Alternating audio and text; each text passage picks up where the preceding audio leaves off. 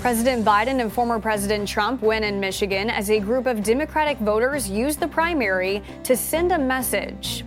And wildfires in the Texas Panhandle result in the temporary shutdown of a nuclear weapons facility. The Morning Rundown starts now. From the Straight Arrow News studio, bringing the stories that matter to you from across the United States and around the world. This is The Morning Rundown. Today is Wednesday, February twenty-eighth. Thank you for joining us. I'm Kara Rucker. The results from Michigan are in, and both President Joe Biden and former President Donald Trump easily won their party's primaries. While Biden received eighty-one percent of the Democratic vote, thirteen percent of voters chose the uncommitted option in protest of the president's handling of the Israel-Hamas war and demanding Biden call for a ceasefire. Michigan has the largest Arab-American population in the nation. Trump, meanwhile, continued his sweep of the early states, taking sixty-eight percent of Michigan's G O P vote. Nikki Haley received twenty-six percent.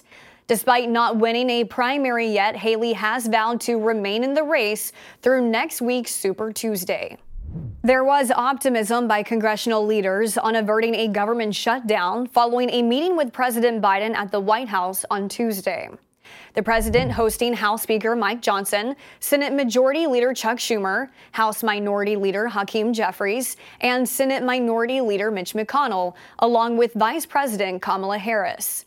Schumer speaking to reporters following the meeting.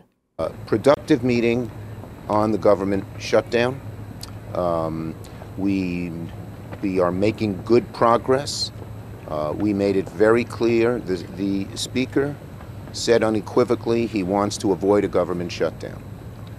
Uh, we made it clear that that means not letting any of the government uh, uh, appropriations bills lapse, which means you need some C Rs to get that done. But we're making good progress, and we're hopeful we can get this done really quickly. Along with ways to avoid a shutdown before Friday's deadline, the meeting also focused on additional aid to Ukraine, which has been stalled in Congress. Schumer describing the talks on Ukraine as intense, saying leaders from both parties called on Speaker Johnson to pass the Senate's bipartisan funding bill. Johnson says the House is actively pursuing all options on the bill, but says the first priority for the country should be securing its border. The United States announced it will be providing fifty-three million dollars in additional humanitarian aid to the people living in Gaza and the West Bank as the war between Israel and Hamas continues. Much of the aid will go to food assistance, with the U S Agency for International Development saying two million people in Gaza are at imminent risk of famine. U S officials have sounded the alarm of the lack of trucks entering Gaza, with eighty-five trucks a day entering through the Rafah crossing last week, down from five hundred before the start of the war. White House officials saying the new package will bring the total amount of aid delivered by the U S to Gaza during the war to one hundred eighty million dollars. Wildfires in the Texas Panhandle are resulting in evacuations and power outages for thousands of residents. A nuclear weapons facility was forced to temporarily shut down Tuesday, but this morning officials saying it will be back open.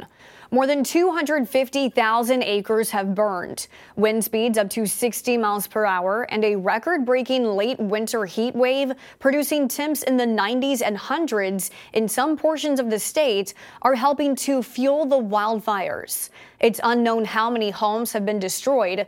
Governor Greg Abbott issuing a disaster declaration for sixty counties. In at least one location, the fire has grown to more than twice its size since sparking on Monday.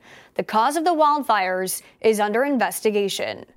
After two and a half years, Starbucks and Workers United have agreed to begin negotiations for collective bargaining agreements and organizing for nearly four hundred unionized stores.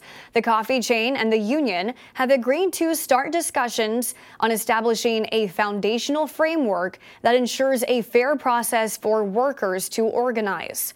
Starbucks and the union calling the agreement a constructive path forward. In December, Starbucks said it would resume bargaining talks with the union in an attempt to mend its strained relationship with some employees. Starbucks expects contract talks to be complete by the end of the year. Finally this morning, Apple is putting plans for its self-driving electric car in the rearview mirror. As first reported by Bloomberg, Apple is reversing course on Project Titan, its decade-long secretive mission to rival Tesla. Those in the company's special projects group will be moved to other departments, including the artificial intelligence division. Apple reportedly spent billions of dollars in research to create the car, though never publicly acknowledged its development.